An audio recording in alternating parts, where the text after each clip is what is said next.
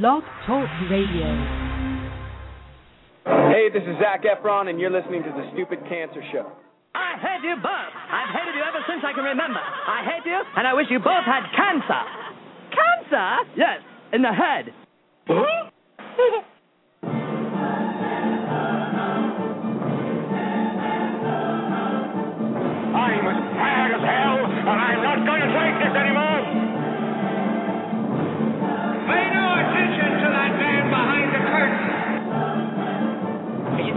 you telling me you built a time machine?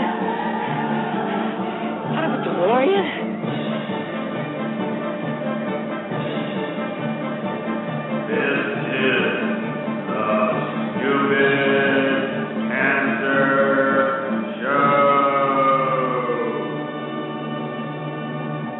Uh oh.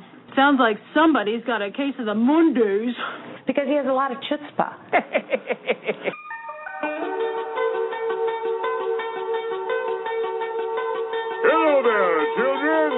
Hey, kids.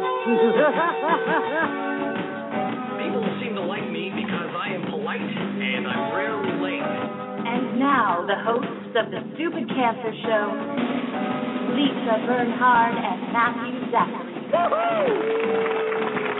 Not that there's anything wrong with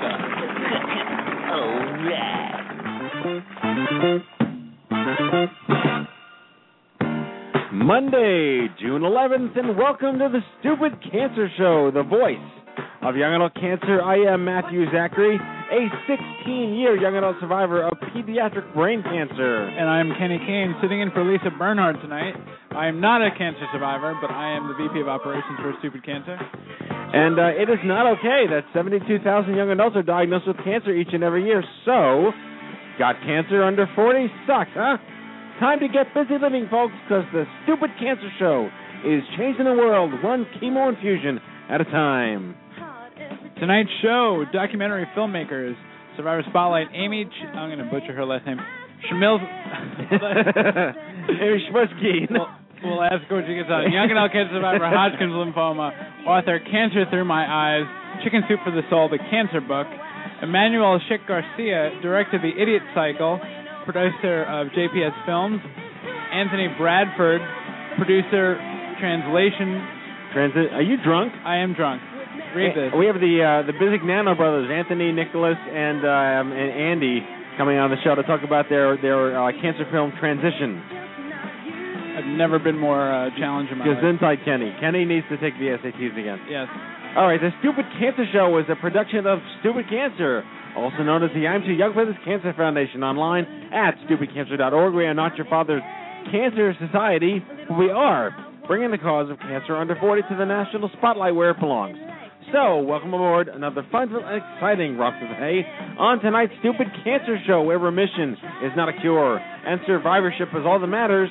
And a stupid cancer welcome to any and all of our first time listeners here on the Blog Talk Radio Network and on iTunes as we broadcast live from the Chemo Deck, our fabulous studio in downtown Manhattan. And a final reminder the Stupid Cancer Show has a live interactive chat feed during each and every broadcast. We invite you to join in the fun connect with our friends and ask questions of our guests. And with that,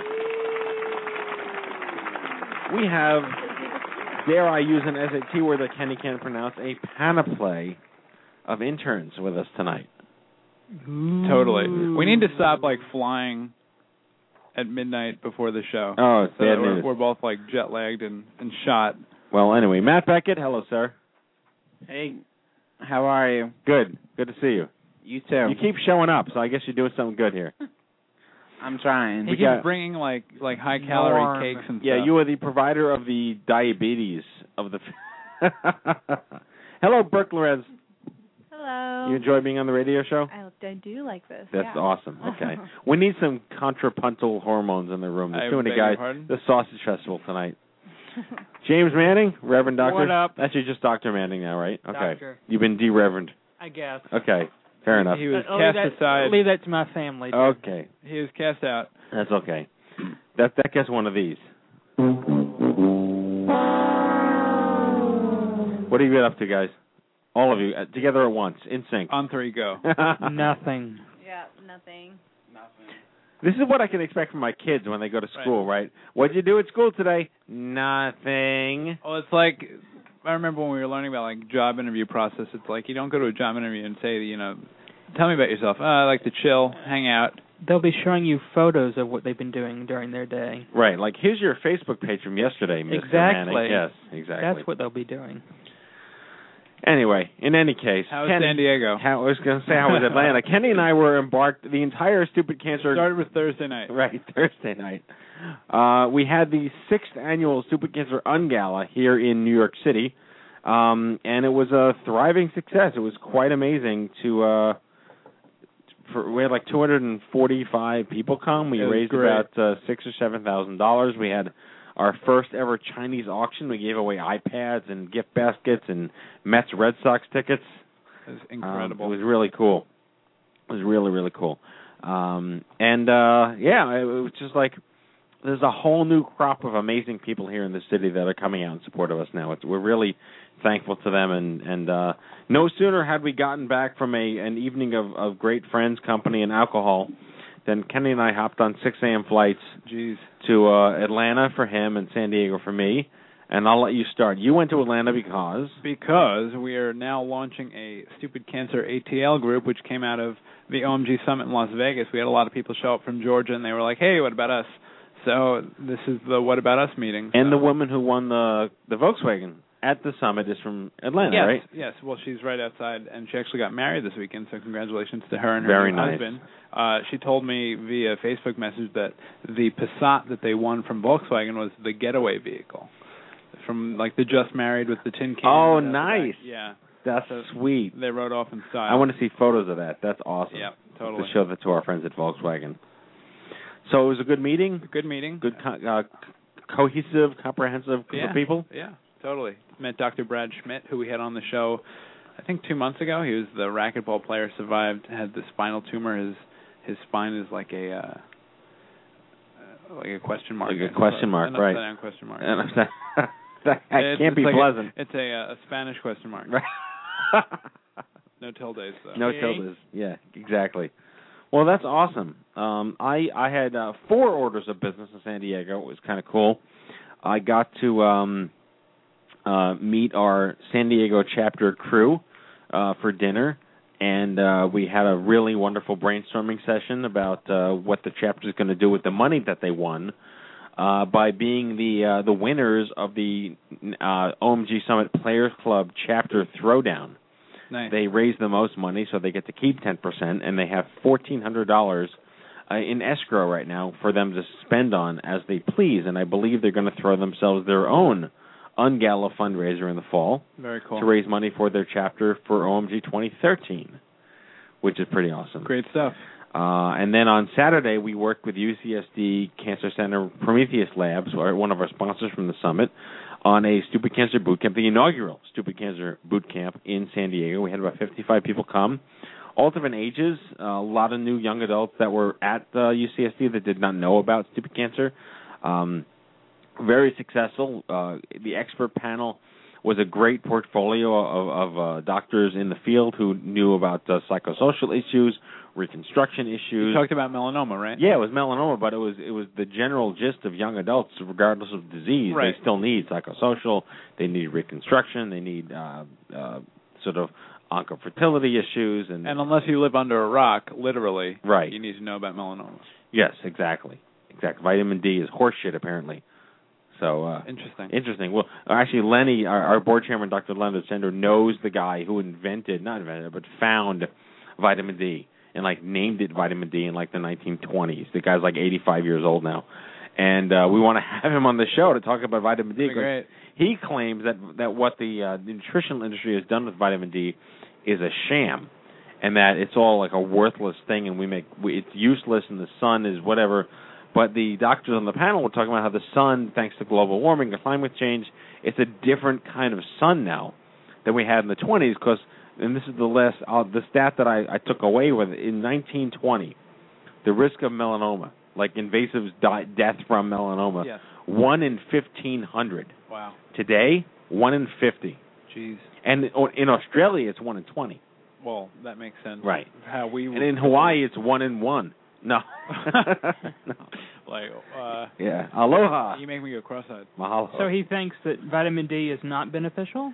vitamin D is not as uh, necessary as the, uh, the you know they say that all of these kids that live indoors now are vitamin D deficient Right. because the body doesn't make vitamin D, but you can get vitamin D from foods without the sun. Right. You know, so and laptops, don't they give away vitamin D? Yes. Isn't that like a thing now? Vitamin death, exactly. Yeah. Oh, okay.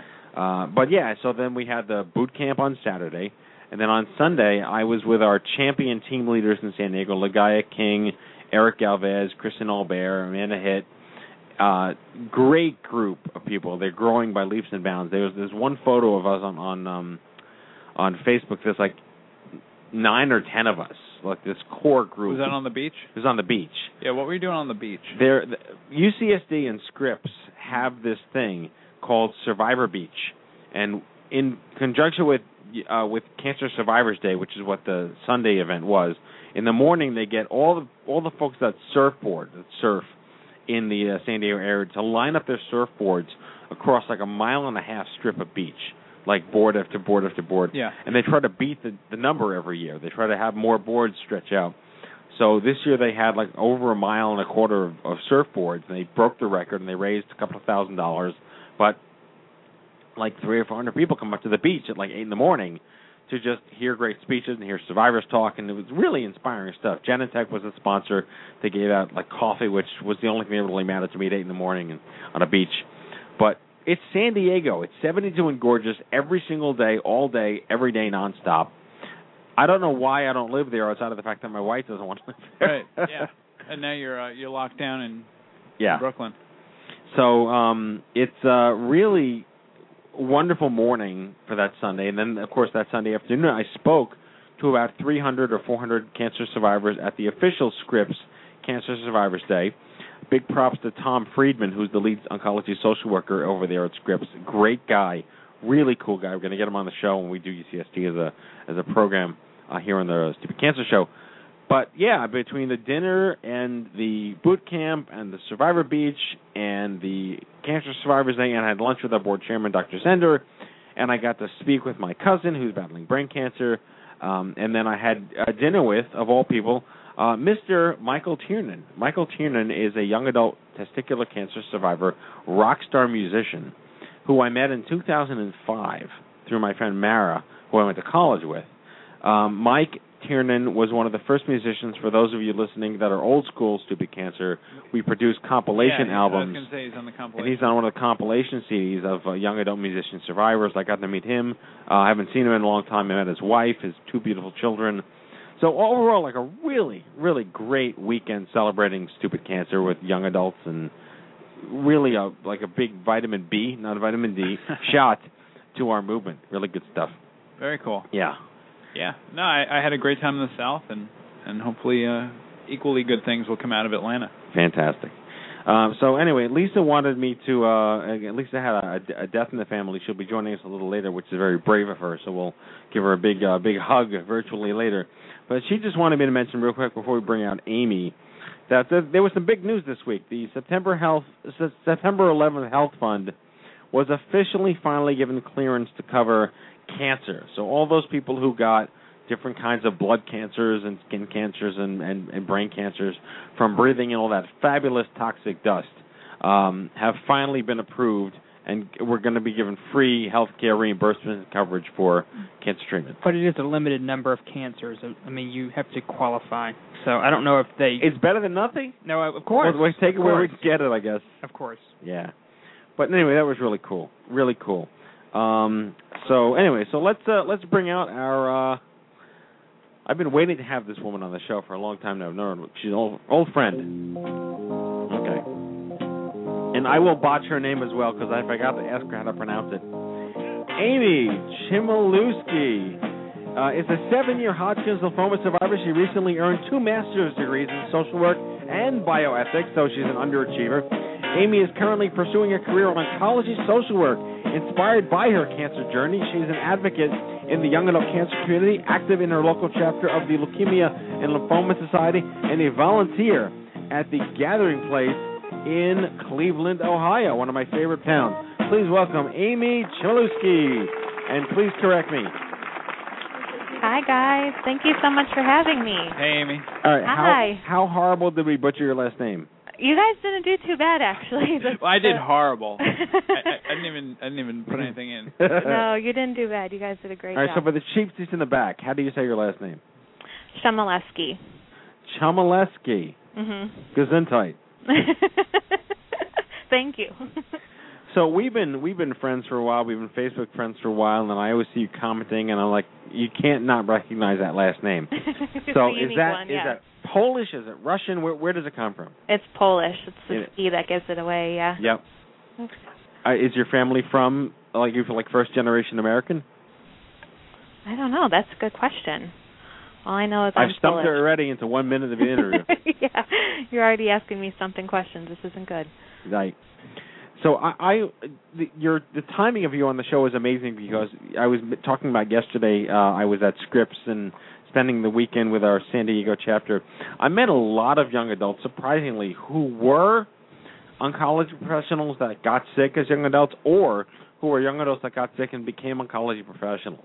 Wow. So there's like there's like this little sub club going on right now Mhm. that I really it's really kind of cool. Yeah, it is. So, talk to us about your uh, your initial diagnosis, Hodgkin's lymphoma, um, itching, rashing, lymph nodes. What was going on? Well, I was diagnosed um, in my second semester of college back um, February 1st, 2005 is the day that I was diagnosed. And prior to my diagnosis, I did have some of the symptoms of Hodgkin's, the weight loss, the fatigue, the itchy skin. But to be honest with you, I didn't really think anything of it um, until one day I had a nice lump pop out of my neck and was having trouble swallowing. So that sent me into the ER and they did some scans and then they found um, a tumor in my chest in addition to this lump that I had in my neck. So then they did a biopsy and the surgeon knew right away that it was Hodgkin's. So that's how I got initially diagnosed. Well, that's good then. I mean, not the good that you had it, but good that you were diagnosed relatively quickly. Right, I didn't have a long diagnosis process. I've heard that a lot, you know, in young adults that going through doctor after doctor and um, Right, well, yes, especially- I was lucky in that way. Yeah, I mean, if, if you're going to be pursuing a career in oncology social work, you're going to encounter a lot of young adults who are misdiagnosed for way too long. Absolutely, yeah.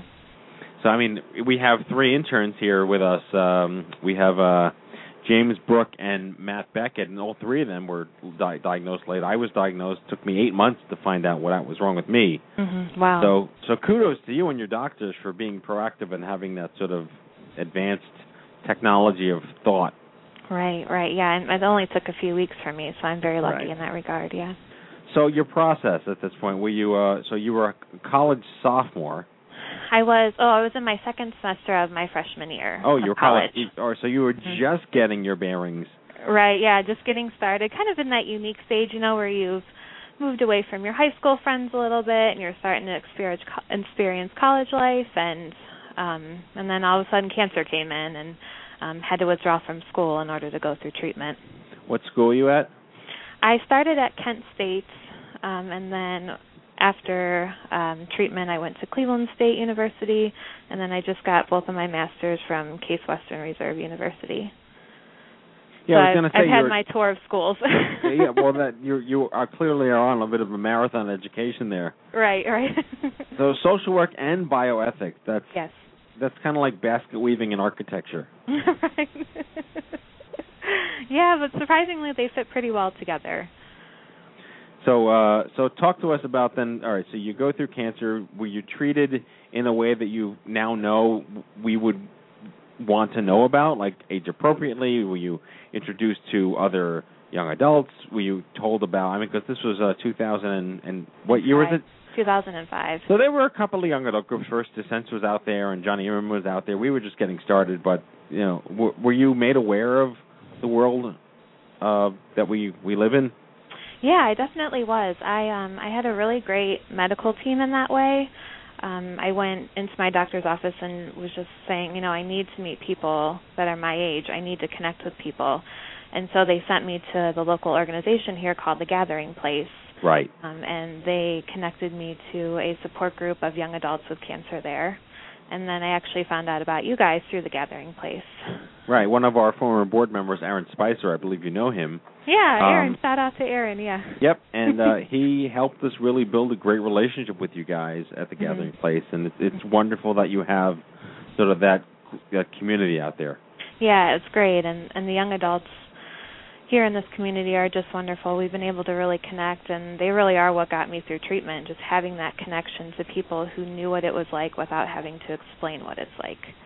So let, let's let's jump to an obvious question, or maybe not so obvious question. You're you're choosing now to pursue a career in oncology social work, Mhm. um, inspired by your cancer journey. To what extent inspired by? Like, were you planning on that direction at, at all? Was it an inkling in your mind when you were a college freshman? No, actually, when I started at Kent State, I was an interior design major. Okay. so I went a completely opposite direction. Um, but when I went back to school after treatment, I just started working on my psychology degree. And then I took a class in health, and I was like, wow, this is it. This is where my passion is. I love this. And then that's how I got into the oncology piece because it's really where my passion is. It's where I feel most comfortable. It's where I feel like I could do the most good for the most amount of people. So I see in your name, your credentials is MSSA. What does that stand for? That's um, a degree that's unique to Case Western. It's called a Master of Science in Social Administration, but it's basically just a Master's in Social Work. Got it. Mm-hmm. So where are you now? I don't mean far as- physically. I mean where you. Didn't and you just finished like two weeks ago, right? Uh, just finished school. Yeah, I graduated on May 20th. Congratulations.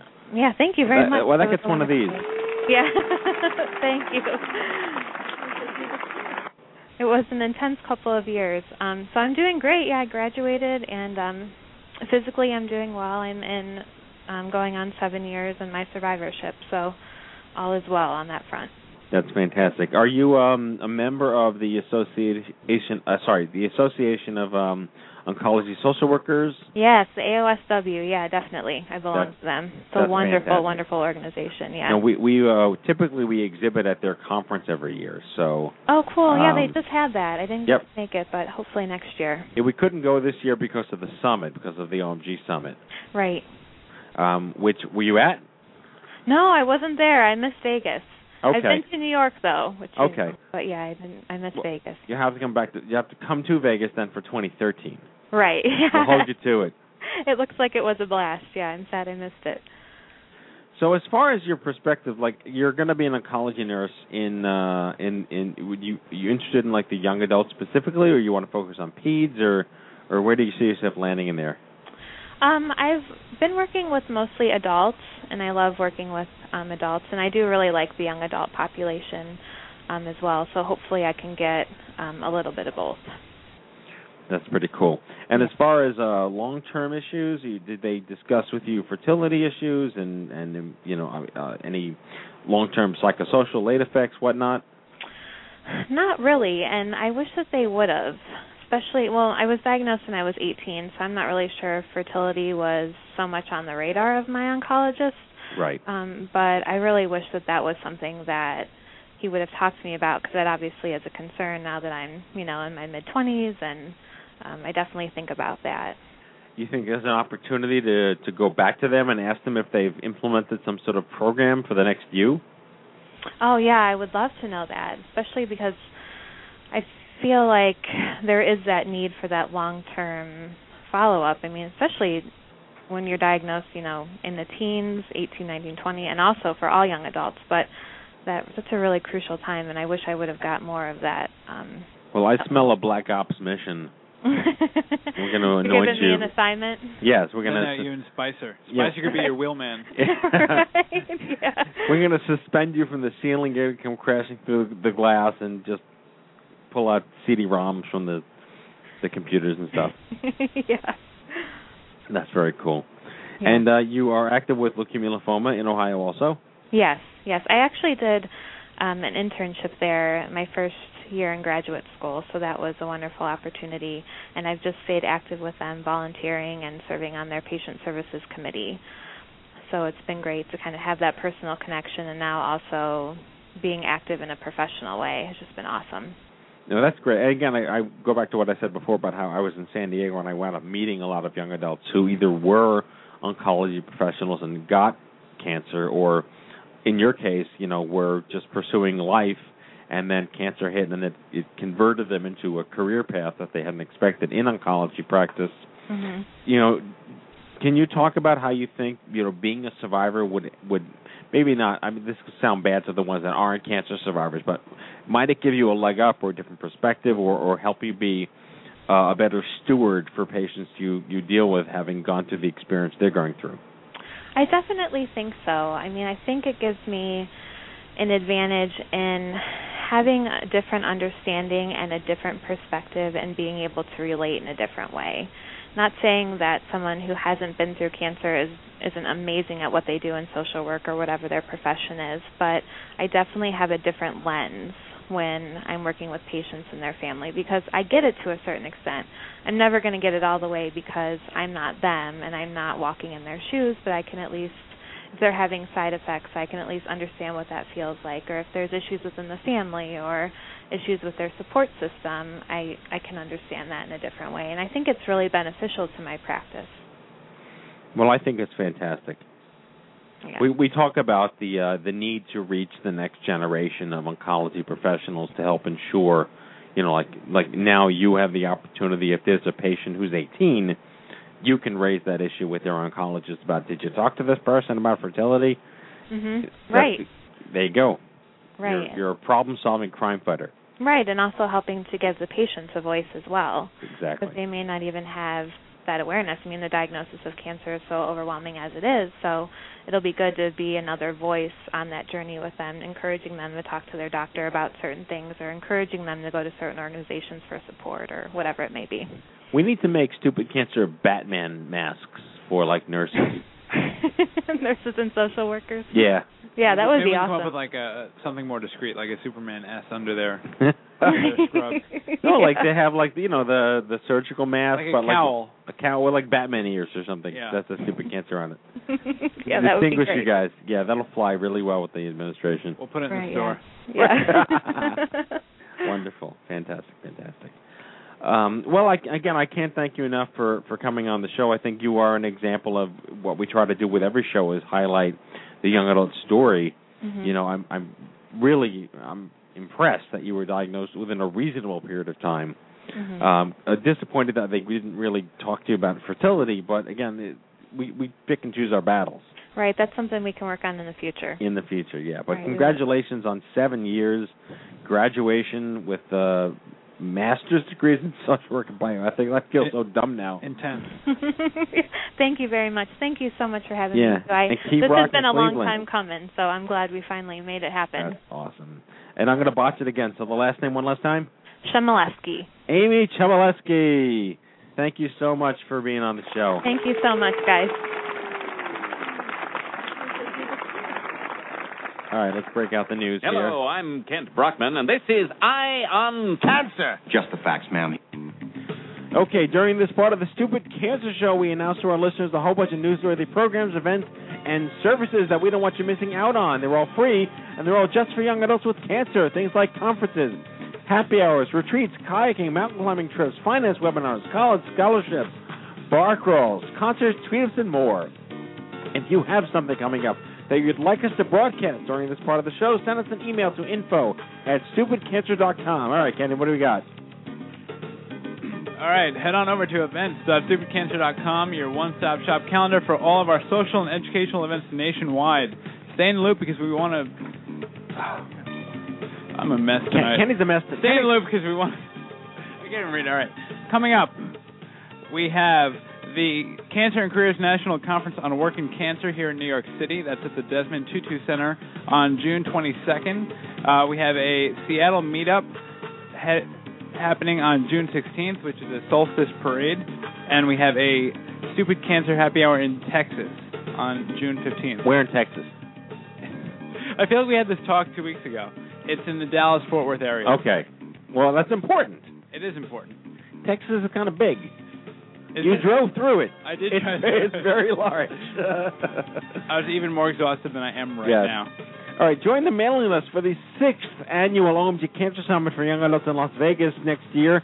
Um, visit omg2013.org, click the upper right hand corner, enter your email address, To receive the latest and greatest in e-news, updates on dates, venue, agenda, registration, players club, and other exciting information. Kenny? Stupid Cancer Forums have over 2,500 members. This is your premier online community to connect with survivors, patients, parents, and caregivers just like you. Visit stupidcancerforums.com. Sign up with one click through Facebook. All right. Hey, New York City, save the date for the inaugural OMG Summit East. Uh, again, here in New York City on September 15th at Baruch College. This is a special one day event with a limited engagement to the first 150 registrations. So check off and to sign up first. We'll be making announcements on mailing lists and Facebook very soon. Visit omgsummit.org slash NYC2012. And that is your stupid cancer news. God, I hope I have my job after tonight. Well, Lisa may may actually fire you for embarrassing her position. Yes. Hi, Lisa. Hey guys, how oh are my you? God. Lisa, we need you.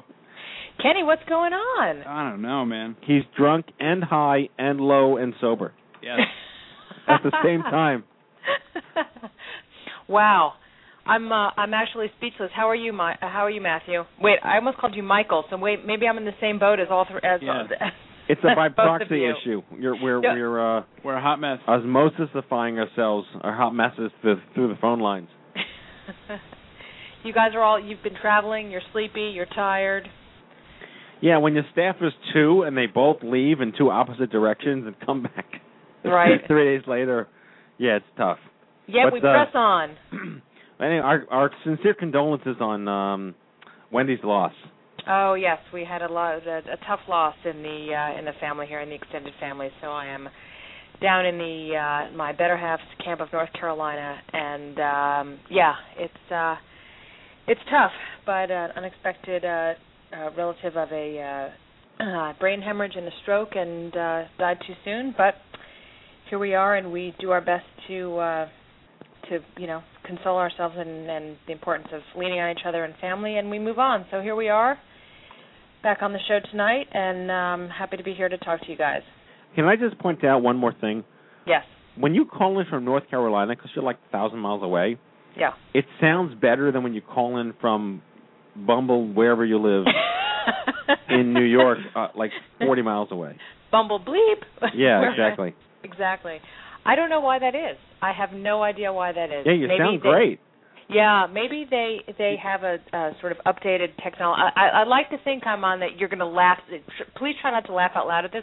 I like to think I'm on the cutting edge of technology in what we have in my area, in our, my neck of the woods, which is only one hour outside of New York City. But evidently, my in-laws here are way more advanced than I am, and their equipment is much more powerful and sounds better than mine. You so should move to North Carolina. just to do the show. yeah, just for the show. Well, whatever they're feeding those hamster wheels, uh, we should start feeding your hamster wheels the same thing. Maybe they're genetically altered hamsters down in, in North Carolina. Exactly. And they're, they're doing better. Well, uh, let's uh, bring our uh, our first uh, principal guest here. She's calling in from France. So, Emmanuelle Schick Garcia is a Spanish Canadian director of the documentary The Idiot Cycle that investigates the links between the chemical, GMO, and cancer industries, specifically looking at the companies Dow Chemical, Bayer, BASF, DuPont, Monsanto, and AstraZeneca, none of which are sponsors. So please welcome to the Stupid Cancer Thank Show. Thank goodness for that. Emmanuelle Schick Garcia. Emmanuelle. Hello. Hi, can you hear me? Oh, we, you're coming in even clearer than Lisa, and you're That's calling fine. from France. That's what I was going to say. You know, we should just move the entire show to France then. That sounds great to me. Thank you so much for calling in. This is extraordinary, and it's like four in the morning there, isn't it? Uh, it's 2:30, so it's not so bad. Okay, not Wow. totally bad. Okay. We are we are completely honored. Yeah. Oh no, thank you for having me. It's uh, really great to be on the show. So from from the from the the quick points that I got from the film, this is a big deal. What your film is discussing. I mean, it's it's something that is not a new topic, but the way you're you're approaching it and the research you've done about it is really quite extraordinary. Um, I guess my first question is, what got you first into the idea of tackling this incredibly controversial political issue? Well, like everyone, I've been touched by cancer, and my mom, when I was 23, um, I was a student at UCLA, and she, at the age of 49, developed breast cancer, and her family actually never had any cancers at all, and um, she lost both her breasts, and there was a 50% chance that she was going to make it past two years, and at that point, I guess was a huge wake up call because ha- half of my friends at that time as well had a parent that was diagnosed or was dying of cancer, and I'd already lost six uh, childhood friends to cancer, leukemia, uh, stomach cancer, throat cancer, just a bunch of different cancers, and um, I was wondering why all these people because I was in the hospital reading the literature that they give you, the pamphlets. You know, make sure that you wear sunscreen, make sure you're eating your five fruits and vegetables a day, and that you're exercising, don't smoke. And all the people that I knew that were diagnosed were doing those things. So I was wondering why are so many people around me getting cancer when, you know, all the things we're being told to do we're doing. And that's when my sister and I started to sort of um, do a little bit of investigation herself and research just because of our mom. And my sister ended up becoming a doctor, and I ended up making this film um, just because I was at film school uh, at UCLA, and then I, I was kind of pursuing this as I was pursuing other things. And um, what what set it off in terms of the companies was that my mom was taking a drug for breast cancer called Arimidex, and at the time there was a drug called tamoxifen, which was made by AstraZeneca, which got pulled off the market because it was cancer causing. And um, I was wondering why. That would be the definition of irony. Yeah, right. And um, another thing that's ironic is that AstraZeneca is actually made up of two companies. One is Zeneca, which was formed out of a demerger of Imperial Chemical, and another was Astra, which is a Swedish company. And Zeneca was actually the maker of fungicides and herbicides one of which included the cancer-causing um, acetochlor. So here is a company with a pretty dark past. Um, and Zeneca was the one that trademarked and owned uh, Breast Cancer Awareness Month, which today is owned by AstraZeneca. So anything, um, any literature, any information that is part of that campaign must be okayed by AstraZeneca, which means that a lot of things like uh, toxic chemicals, pollution, um, anything that AstraZeneca might have made will not be appearing in any of those pamphlets. Um, so the reason I, I set off looking at AstraZeneca first was just because those were the that's the company that made the cancer um, pills that my mom was taking after the chemo, and um, it just went from there. I was just wondering why all of a sudden we um, we were ignoring all these causes of cancer, um, like benzene, for example, which is a known carcinogen and is linked to leukemia, why, when it's so prevalent in a lot of industries, why don't we ever hear about that? Or why doesn't a doctor say, well, you know, do you live next to a chemical plant? Do you do this? Doctors never ask that. Um, so that's just when things started to go from there, and I just started digging and digging further. And seven years down, and I finished the film. So. So just to back up on what you said, you're talking about um, tamoxifen uh, being that was obviously it has a link to cervical cancer, correct? Right. Yes. Um, but now, but now back on the market and in use. Right. In some countries, not all. Yeah. So yeah. so then tell us then, uh, and also in your introduction, we we talked about the link that your film discusses between chemical cancer and GMO industries. For the folks who, out there who are not familiar with GMO, explain what that term means it means genetically modified organism, and most of these co- uh, companies, these chemical companies, are also big agrochemical companies. Um, they develop uh, GMO crops, so um, some are herbicide tolerant. Um, most of them have never, most actually all of them have never been tested for long-term uh, health impacts like cancer. Mm-hmm. So we're going we're going through the same cycle again. Whereas uh, chemicals that are on the market, one to two percent are um, have full toxicological profiles. The same is is happening with GMOs. We could do these long-term tests before they're put on the market, but we don't. Right. And that goes for the U.S., Canada, Europe. It's the same pretty much everywhere. Yeah. So you produced your film in Canada, correct? No, I produced it in France, but um, a lot of it was shot in Canada and the U.S and then uh, we in in a f- uh, number of European countries. But I am half Canadian, so right. So well, no one's perfect. My question is, yeah, have you right? employed have you employed either James Bond or Jason Bourne to protect you from the Men in Black that are coming from these companies to get you? I think I'm too in- insignificant and small to uh for anyone to care, but um, not after doing our show. You're gonna get the Lisa Bernhardt bump. the thing is, um, what actually we we um, the lawyer I have in Montreal that does the E&O insurance for our film. He does you know insurance for a lot of um, I guess you would call it controversial films, just because they're films that do investigations on very large multinationals that um, can sue you for with SLAPP lawsuits. Um, even sometimes before they even see the film, which happened, for example, to the documentary Bananas, that went after um, Dole Food Company. So he approached this insurance company in Canada, and everything was going fine. The application was going through. What we need in E&O insurance is to broadcast the film on television in North America.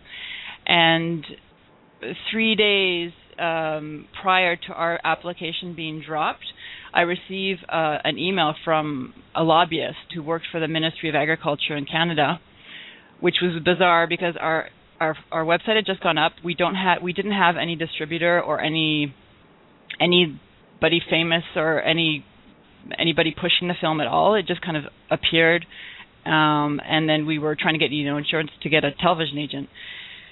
Um, three days later, the lawyer from the insurance company calls and says, "I'm sorry, direction told us to drop this application. We won't be able to pursue it." And our lawyer said, "Well, can you give us a reason?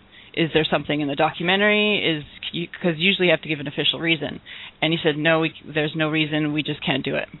So after that, we were basically hindered from releasing the film on television in North America. Um, and it made it very difficult uh, to distribute the film so that's why, like three years later, the film was re- uh, released in the late 2009. We are still pushing the film to to to have it seen, and uh, now we're trying to get it into the public domain. So that's where the film is right now. Tell us about some of the experts that you have in the film and some of the conv- more convincing arguments that they make. Um, well, most of the the um, the scientists that I picked are actually advisors to their government. So, for example, Vyvyan Howard, who is a toxicologist and now is a professor as well in a university in Northern Ireland. Um, then there's Devra Davis, who is also um, who's been on our show, Devra. Yeah, Yep, she's friend of the great. show. I mean, Mhm. amazing, amazing woman. And um who else? There's the Environmentalists, we should mention for those who haven't listened uh, uh, Right. li- previously. Well, Yes. Devra was the uh, she Devra started the um, oncology, environmental oncology uh, philosophy, like the science of how the environment impacts oncology. So Yeah. she's a real pioneer in that field because she pioneered and- it. she she was at, well actually there's um the Ramazzini Foundation was a little bit before her in Italy, but she for sure in North America she's definitely one of the few people to start speaking out about that and it's it's incredibly important just because I'm talking Ra- Ramazzini Foundation. They're one of the only um, independent research uh, places in the world that does this kind of testing, which is a little bit scary when you think that most universities or most research facilities have some kind of ties to these uh, six large chemical companies. It's very, very difficult to find either a professor or a researcher or a scientist who has no conflicts of interest with the with the industry. It's very Let- difficult. Let me um let me let me take a, a devil's advocate stance, which I rarely do because you know we we work with pharmaceutical companies all the time, Mm-hmm. and I know several CEOs of pharmaceutical companies and biotech firms and even biotech startups who came from major pharma companies. You know, there's always this conspiracy theory angle that they're hiding a cure in a safe somewhere. Um and but but the problem is like these CEOs have daughters and sons who get cancer and have to go through the same exact therapies as anyone else. If there was some magic cure somewhere like in some fairy dust, they would have used it by now. Do you think that the the people running these companies are so glib to assume that they're uh, somehow invulnerable to the consequences that their industries are causing? Um, I don't know. I'm not a conspiracy theorist, and I think uh, my film is really based on fact, and that um, I don't think that they make get people um, make people sick on purpose, um, so that they can profit from the cancer diseases after. But I think that it is a consequence of what's happening. They're exacerbating the um, the disease, and um, I think because of the interest they have financially, I think they tend to ignore and belittle the causes, which um, you know we should be looking into more. Um, for example, I'll give you, uh, and I, like I said, I don't know, I, I can't speak on behalf of the CEOs or anything like that. I, I don't know if there's a cure. I just think that we should be looking more to the causes, and I think, um, for example, Richard Doll, which was a very famous epidemiologist in the UK, and for a long time was the go-to expert. Um, he was paid by Monsanto, the Chemical Manufacturers um, Association, Dow Chemical, for 20 years uh, or at least we don't know if it was more. Um, and it was just known by the general public after he passed away in 2003. And he was being paid $1,500 a day at some point. And he was defending like PVC plastics, um, Agent Orange uh, during the Australian Commission on that.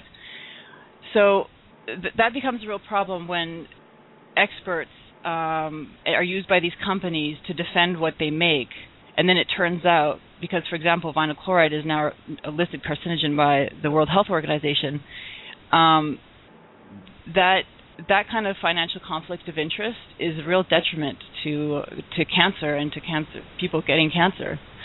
So, um, like I said, these pharmaceutical companies, I'm sure a lot there's a lot of good people that work in there, and a lot of people looking to uh, make treatments that help people. I mean, to help my mom so I can't. Um, that's not what I'm. The film's about. The film's about really why are we ignoring all these causes, and why don't we test these products before they're put on the market? And where can you see? You've taken this film to uh, to, to festivals around the world. Is that right?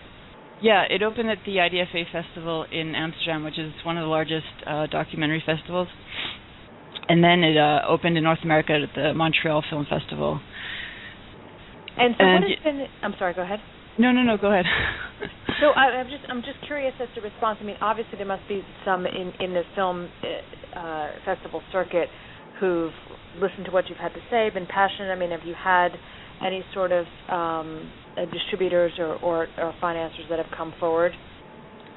Um, financiers usually come before you start making the film. So if uh, Yeah. that once the film is finished, you usually don't um, find financiers. And what happens is somebody either acquires the film or doesn't. And so in our case, there was a television um, distributor, well, they're like an agent, who got very interested in the film. And because they were European, they we don't need E&O insurance here in Europe, and they were a lot um, quicker to jump on the film, and were less scared of litigation and of repercussions that uh, that could have happened.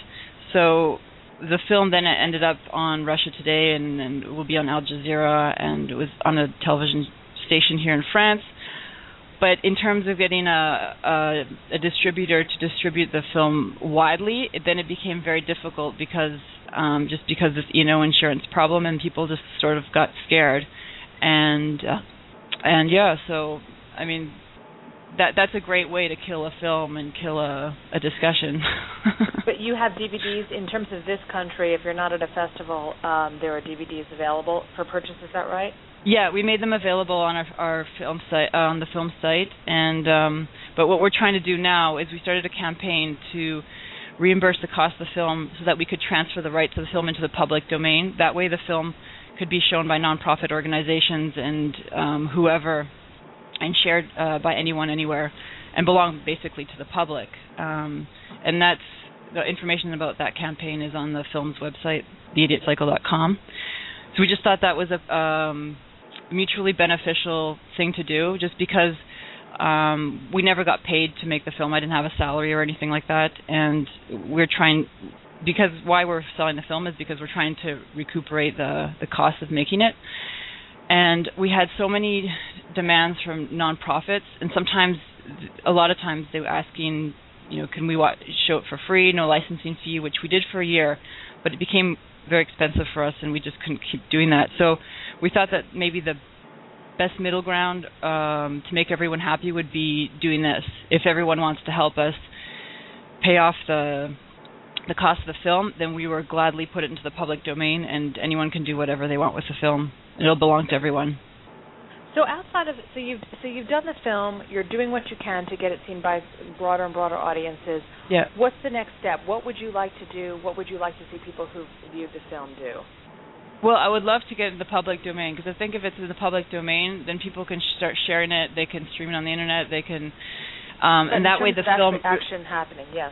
Yeah, and that way the film really has a life. And then I, the the, the legal parts, the, the you know insurance, all that becomes obsolete. And then people really have access to this, and we can start a real debate about prevention of cancer. Um, and I mean prevention in another way instead of just um, you know putting on sunscreen, which is important too. But uh, I just think there's a lot more things that we sh- we could be looking at and that people could be aware of and make different choices in their life if they want to. Right. So, well, la- last question because we're almost out of time, and I really Okay. we want to have you back on the show because this is an incredibly uh, relevant conversation. Why did you call it the idiot cycle? Well, at first it was it was the cycle of life because they're basically taking the cycle of life and they're interrupting it, and not only for cancer people that get cancer, but just for for example an organism like that's genetically modified. And I just think that it's an idiot cycle because here we are we're so excited and about these innovative um new crops or these innovative innovative new chemicals that make us our life like supposedly uh easier and, and more comfortable. And in some aspects it has but in a lot of aspects um our generation is living with a lot of pollution and crap that we're is in our body now. And that stuff can't be cleaned out. So when I, what I think is, is idiotic about it is just that we could have prevented these things, just like a lot of cancers can be prevented as well, and we're not doing it. Why is that? Yeah. Well, Emmanuelle, this is uh, this is a, a, an amazing undertaking for you to take on, and the fact that not only did you do this film, but that your sister became uh, a doctor as a result of your mother's illness. You, uh, if nothing else, you two are quite dedicated to your mom. So we we applaud you for that, and folks should go to again theidiotcycle.com, which we've posted in our chat room to uh, check out more about the film. And uh, we wish you good luck in getting it into the public domain, and it certainly is something that people should be aware of and and look into uh, look into further. It's sort of a big, uh, an enormous issue uh, globally, but um, hopefully, you know, films like yours at least take steps to get us in the right direction. Well, thank you so much for having me on my show, and uh, I, I wish you guys the best of luck. I ha- actually have a lot of friends in New York who told me about your show and that I should get in touch with you, so I'm really glad they did. And uh, Well, I tell wish them you to, guys the tell them to become friends with us, and that we'll go out for a, a bite and talk about how France has uh, free health care. well, and then and then as I said, we'll we'll open the Paris bureau, and it'll all be great. Yes. Stupid Cancer France. great. Exactly. All right, Well, Emmanuelle guys. Schick Garcia. The film is The Idiot Cycle at theidiotcycle.com. Congratulations to you, and we'll we'll be in touch. Take care. Great. Thank you very much. Bye, guys. Okay. Let's uh, get her on here, and now it is time for our second half of the show. We are going to be treated to a series of genetic fantasticness because we have the three Bisignano brothers coming on the show. Uh, Anthony, Nick, and Alex Bisignano. Um, Alex was diagnosed. Uh, I'm going to mess this up because I messed this up and I have no sleep. Anyway, we'll, we're going to hear about their film called Transition uh, about lacrosse, the young adult cancer, and um, and uh, let's bring them out. Please welcome Alex, Nick, and Anthony Bisignano. Gentlemen, Hey, Anthony here. Thank you guys so much for having us. It's uh, it's really great to have you on the show. I was really excited to get your email a couple of weeks ago, and uh, the film was really fantastic. It's we Thank we you. like when people really take the initiative to do more than just write a, like a blog post. Not not to demean blog posts, but it's a huge undertaking to do what you guys did. And um, you know, you're not taking on BASF and Monsanto, but at the same time, there's there's a really great message in what's going on, and there's a really great happy ending to everything that you guys are talking about too. Uh, so uh, uh, I guess we'll start with uh, Anthony. You're the one that reached out to me, so let's get the ball rolling. Okay. Well, you know, I first have to say it was a labor of love, and I have to say thank you to everyone who was involved, from our director of the film to the DP, the editor, first AD, everyone who worked on it donated their time, and they wanted to help out with this cause, and I just really have to thank them. It's Doug Bollinger, Jay Feather, Jesse Temple, Tom Deere, Jay Webb, and everybody else. Thank you so much for helping out with this. And uh, yeah, I had been wanting to um, be in a lacrosse film, and I decided to start writing one. And at the same time, my brother Nick was finishing his battle with cancer, and he was getting back on the lacrosse field. And he he became the leading scorer on the team, and it was really inspirational. He's fighting through, you know, the after effects of chemo, where he's still very fatigued, but he'd still get out on the field and score countless goals through the season. So, Nick, are you with us? Yes, I'm right here. Good evening, Hey, uh, young man. Hey, Tony. So, uh, I, I'd love to hear about your story. You were 15, diagnosed with stage three Hodgkin's lymphoma. Uh, talk us through that. How was that detected? What, did you go to see your general doctors? Yes, Uh, I uh was actually playing football, and it was uh I was going into my sophomore year of high school, and um I was having like breathing problems and a, and a coughing problem. So I went to the doctor, and he'd actually given me medicine for um for for asthma, you know, like a, a inhaler, and uh it it was ineffective. It didn't work at all. I was going to say that probably didn't help. No, it didn't. And then uh, I went for a chest X-ray. He sent us, um, my the pediatrician actually, and uh, they they found actually a large tumor that was over my chest. It was um it was like the size of a football. I get uh, as far as width and height, and uh, Oh, come on, you could do better than that. and it, it was um it was pressing on my lungs, and that's the reason I was coughing. And uh, and so um, I went through uh, six months of treatment, uh, including chemotherapy and radiation. And um, you know, it's uh, it, it's a rough experience, definitely, to go through. And uh, but I, I think that um, getting as getting back on the lacrosse field, uh, you know, it, there was something I was really passionate about, and uh, I think that you know, the the want to get back on the field was you know definitely something that kept me going through therapy and kept me hopeful and uh you know it was just um I was I was very young and resilient at the time. And, what kind uh, of a response did you get from like your your high school classmates, your teachers? Were they shocked? Did they shun you? Did you lose friends? You know, talk about that experience. Because 15 years old is, you know, we talk about cancer in young adults 21, 30, 35. You know, you kind of you're trying to at least get your shit together. But at 15, I, with all due respect, I know you're 21 now, but no one has their shit together at 15 years old.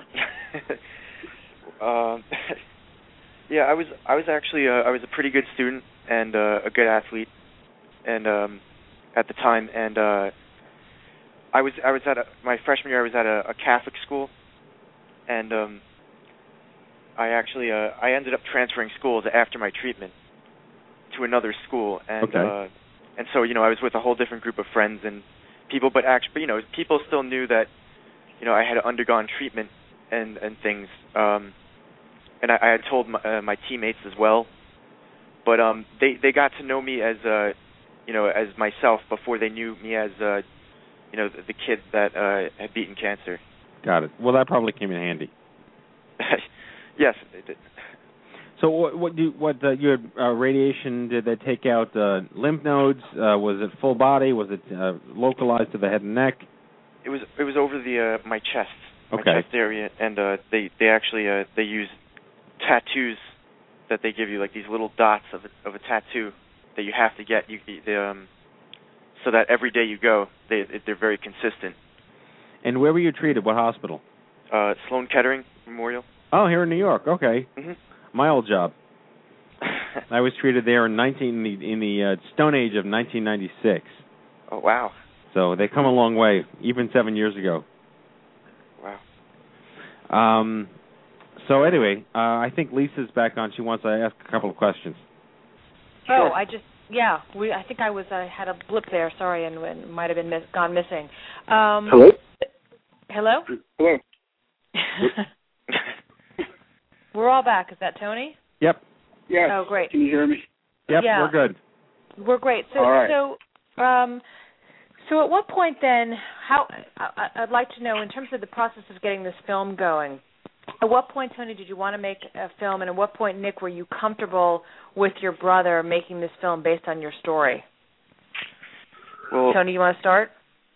Uh, sure. Well, let's see. Back in, over, say back over early 2009, I had written a feature screenplay based. You know, I put a screenplay together, wrote it based on my brother's story, a full-length feature, and then I just realized it would take forever, probably, to get that funding, and I really wanted to get this out there, get the message out there. So I did my best to construct, take, extrapolate from the feature, and make a short film version of it.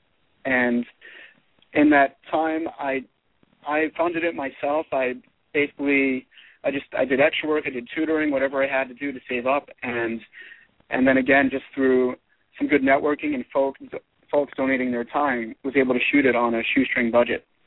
Wow. And were you immediately on board with this, Nick? Um, you know, it was about three and a half, you know, three years after my treatment. So uh, I, I think I supported him in his uh, his creative endeavors. Uh, actually, you know, I was Yeah. I was behind him. Yeah, and just going back to you, you talked about switching schools. Did you purposely switch schools so you would go into a new school where nobody, where you wouldn't be that kind of cancer kid, as you mentioned? Uh, I, I absolutely think that was definitely part of it. You know, that that was uh, another factor. But I, I think that um, at the time, uh, the the public school uh, was was a little more um, adept to uh, contain, uh, working with me in my situation, and you know, uh, providing tutoring and uh, stuff like that. And uh, That, that that that it's interesting. You thought the public school was more adept at it than the Catholic school that you had been at. yeah, Yeah. and uh, but yep. So talk us through more of, of the story. Obviously, it's it's the crux of it is you've gone through something very dramatic in your life as a young person, and you get back to uh, on the field as a lacrosse player. Do you guys want to flesh it out? Flesh it out from there, Tony? Sure, sure. Uh, you want me? Okay. Um, yeah. Pretty much, yes. Where it opens up, and it it opens up in a flashback where it was you know, lacrosse is a spring sport, and it's junior year of the main, you know, the main character, basically Nick. Uh, character name was Chris, who uh, that's the name of one of our other brothers, actually. Yeah. But it's his junior year, and then he gets hurt. And from getting hurt on the field is how, again, just like Nick was working out with football, and that's how they just we you know found out that something was just not right with him. With the character, he gets hurt in the last game against their rival, and then has to go to the hospital and realize that you know they find something in him and it realize that it's cancer, and then skips ahead in this short version to where he's done his treatment and now it's about him making his comeback. So I wanted to to be like almost like an odyssey where has to go on this journey again from where he was at the lowest depths from treatment and in this different world and now it's making the comeback and making that transition again into more so the real world where for better or worse people aren't really as familiar or understand that world of the treatments and going into the hospitals Right. and sh- and show that just like with Nick that you know everyone is afraid of him playing, but it's not about that. It's about him just getting back to where he was and pushing through, even though he had this terrible disease and that he conquered it. So let's give Alex some love here. He's been uh, kind of quiet. Alex, uh, are you the middle child? Hello? Alex? Yes. Yep, just making sure that I think um you know, I just want to first off step back one second and talk about Nick because I, I don't think he does himself justice in bragging about himself. Um, when he came back, he was um, absolutely one of the best lacrosse players in the area. Um, his comeback was sort of heroic in many ways, and I think that's something that um, you know is inspiring for us, and that's part of the reason that we were also very passionate about the film as we were making it. Um, just wanted to sort of add that in there. And w- what was the public high school that you were playing for, Nick? Uh, Colts Neck High School. I'm sorry, say that again. Colts Neck High School Colts Neck High School. In in which in which town? In New York State? in uh, New Jersey. New Jersey. Okay. No one's perfect. Uh oh. Don't Again, anger the the Jersey boys. Alex, if I could ask you, Alex, uh, your company works in genetics. Mhm. Um, uh, we just had a whole um, educational workshop in San Diego about melanoma, but the gist of the technology and the science was all about how genomics is like this really big emerging industry now, and the way biotech is changing diseases. Um, does what does your your company do in the genetic world? Uh, well, currently we're working with um, sort of serious genetic illness and um, uh, re- reproduction. So, you know, helping couples who are at risk um, sort of identify and become informed um, of potential risks like that. But we're, we're actually looking um, at a number of different items there. Um, it, it's actually exploding, as you've sort of um, indicated, with uh, research and whatnot. Um, but you know, right now, within when, with respect to cancer, um, it sort of uh, needs it needs a lot of infrastructure still. Um, I think the people that are doing the best jobs are some of the researchers. Um, for instance, um, like the Salk Institute. If you uh, look at Dr. Jeffrey Wall, um, he sort of has pioneered this industry. He discovered, for instance, um, the HER2 gene, which is a specific form of breast cancer, and when you know the form genetically, it's easier to treat it with uh, sort of more targeted therapies. Um, ultimately, I think that's where the industry is heading, where identifying the genomic type of cancer and getting indicated specific treatments based on that is what we'd want to see. And um, you know, certainly, I'd love for my company to go in that direction and help out with um, identification and diagnostics. Um, our big thing is we're able to do these genetic diagnostics much cheaper than the status quo, and that really gets more access for people.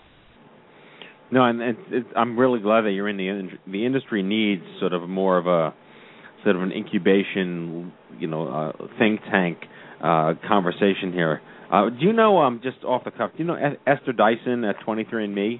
Yeah, Esther's involved in a number of, um, you know, healthcare biotech-related startups. I don't know her personally, but obviously I've read a lot about her.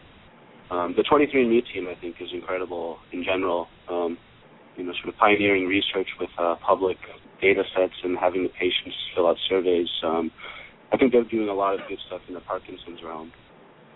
Yep, it's really amazing stuff. Amazing stuff. Anyway, so so so thank you for that. I mean, I think that the, the, there's a lot of sort of subtle uh, sort of serendipity to your line of work, and, and your brother being a, a cancer survivor, um, especially focused on genomics. I guess, Mike, uh, Nick, a quick question for you. Uh, were you at all throughout your journey here at, at Sloan or, or going back to Jersey introduced? I like to ask this question of our of our survivors. Introduced other teens going through cancer? Uh, yes, I was. I was actually in a, a pediatric, um, uh, you know, a floor at the time, and uh, uh, my mother actually met a lot of the other parents that were around, and uh, I, I was, um, I, d- I did get to know some other teens at the time. Well, that that's the kind of question. That's the, the right answer actually, because we really hope that that you are introduced when you're going through this process to peers. But now that you're 21, you can come to Vegas with us for our annual conference next year. So I'd love to. We'll be sure to, to totally abuse the fact that you're of age now. he likes that. I'll I see you tell. there. So Nick, uh, Nick, when you when you got back on the field, how was it for you physically and mentally? I mean, what what effect had the illness and the chemo taken on your body in terms of you know clearly you're Yeah. such a stellar athlete, not just in lacrosse, but you played football as well. How did that affect your game? Um, again, both psychologically, emotionally, and You know- and physically. It uh, it definitely um, they say that afterwards, you know, whether you're playing sports or not, you have more of a fatigue. You you have fatigue issues, you know, especially after the first few years. But um, I actually specifically remember the that summer afterwards, you know, because I was treated, you know, um, the end of the the summer of '05, and so I remember the beginning of summer of '06. I was playing in a, a game, and I remember I was I was my body felt like it had uh, tingles going through it, and it was like, you know, I hadn't uh, had that type of rush or you know that type of um, uh, playtime you know, such a long time, and uh, but um, they they say also that uh, one of the chemicals that I was exposed to affects coordination, and uh, that was something I was aware of, but um, I ultimately I don't think that it made that much of a difference. So it was You know. ma- it was mainly the fatigue. Then you still had your skills, you still had your coordination. Uh, yes.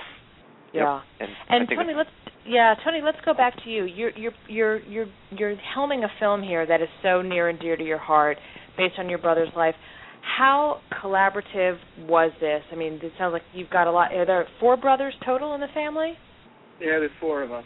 Okay, and you it's obviously you know you're I would think you're very protective of this. I mean, did you all consult uh, together on this film? Talk about that process and how you sort of oversaw making such an intimate story?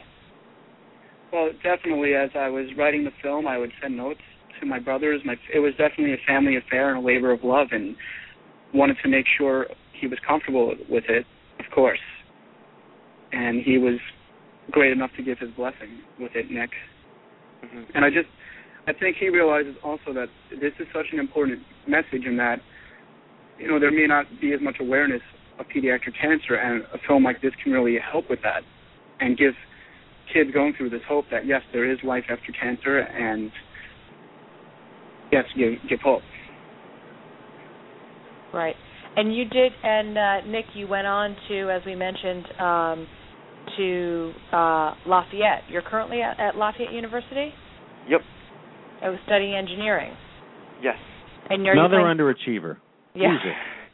Exactly. Are you still? Are you playing sports there as well? Uh, no, I'm not. I, It's uh, uh, yeah. I'm focusing on uh, academics more so. All right. Good Nick, we have a que- sorry, Lisa, hang out. We have a question from the uh, chat room for you, Nick. Um, Okay. one of the, the folks wanted to know if uh, being a fitness, uh, you know, did fitness, um, did I guess did the, I'm trying to interpret the question. Did being in shape by being um, an athlete help you during your chemo?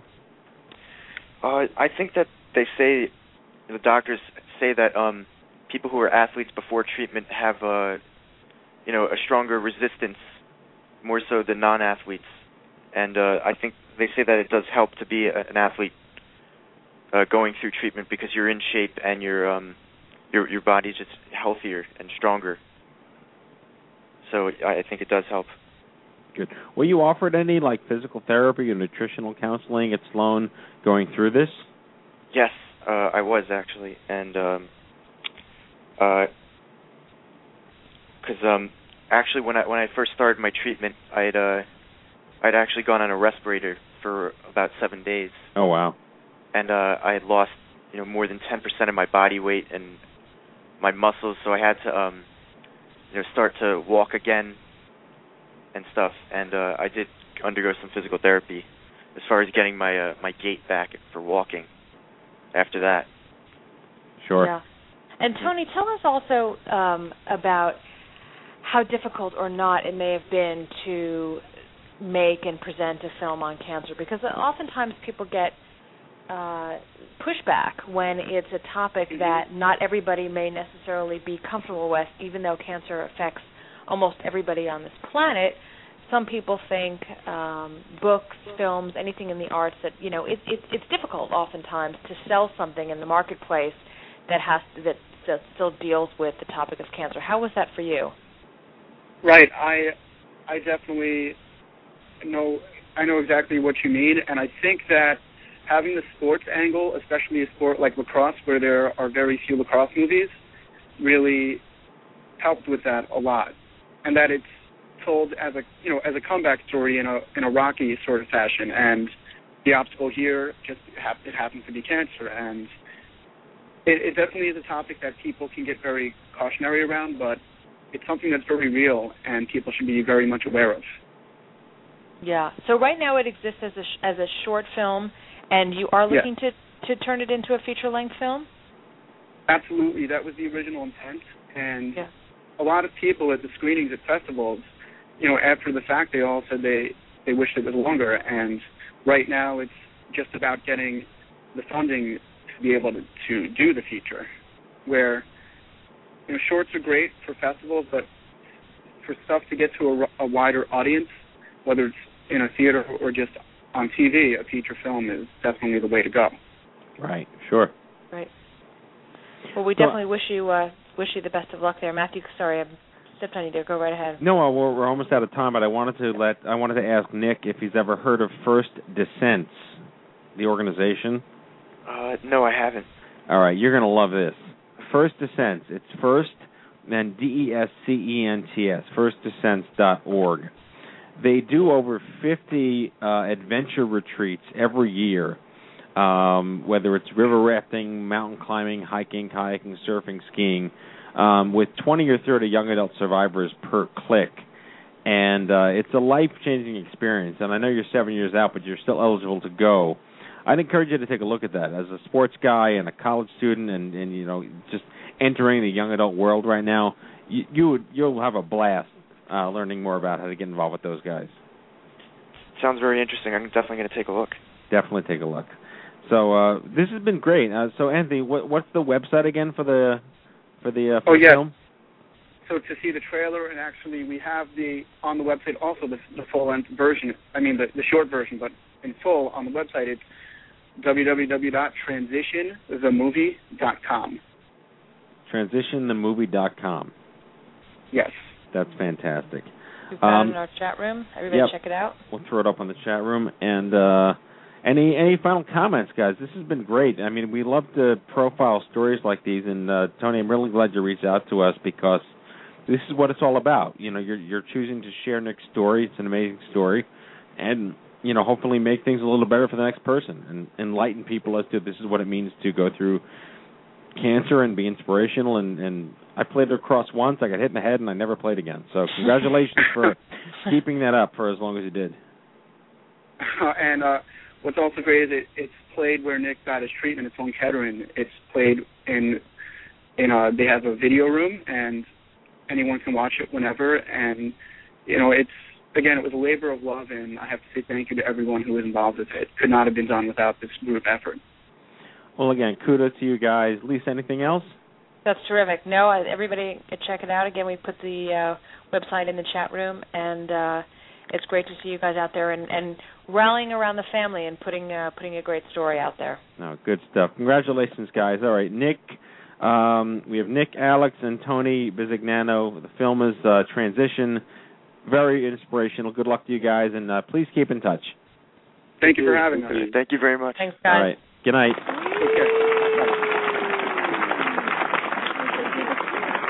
Oops. So, uh, wow, good show.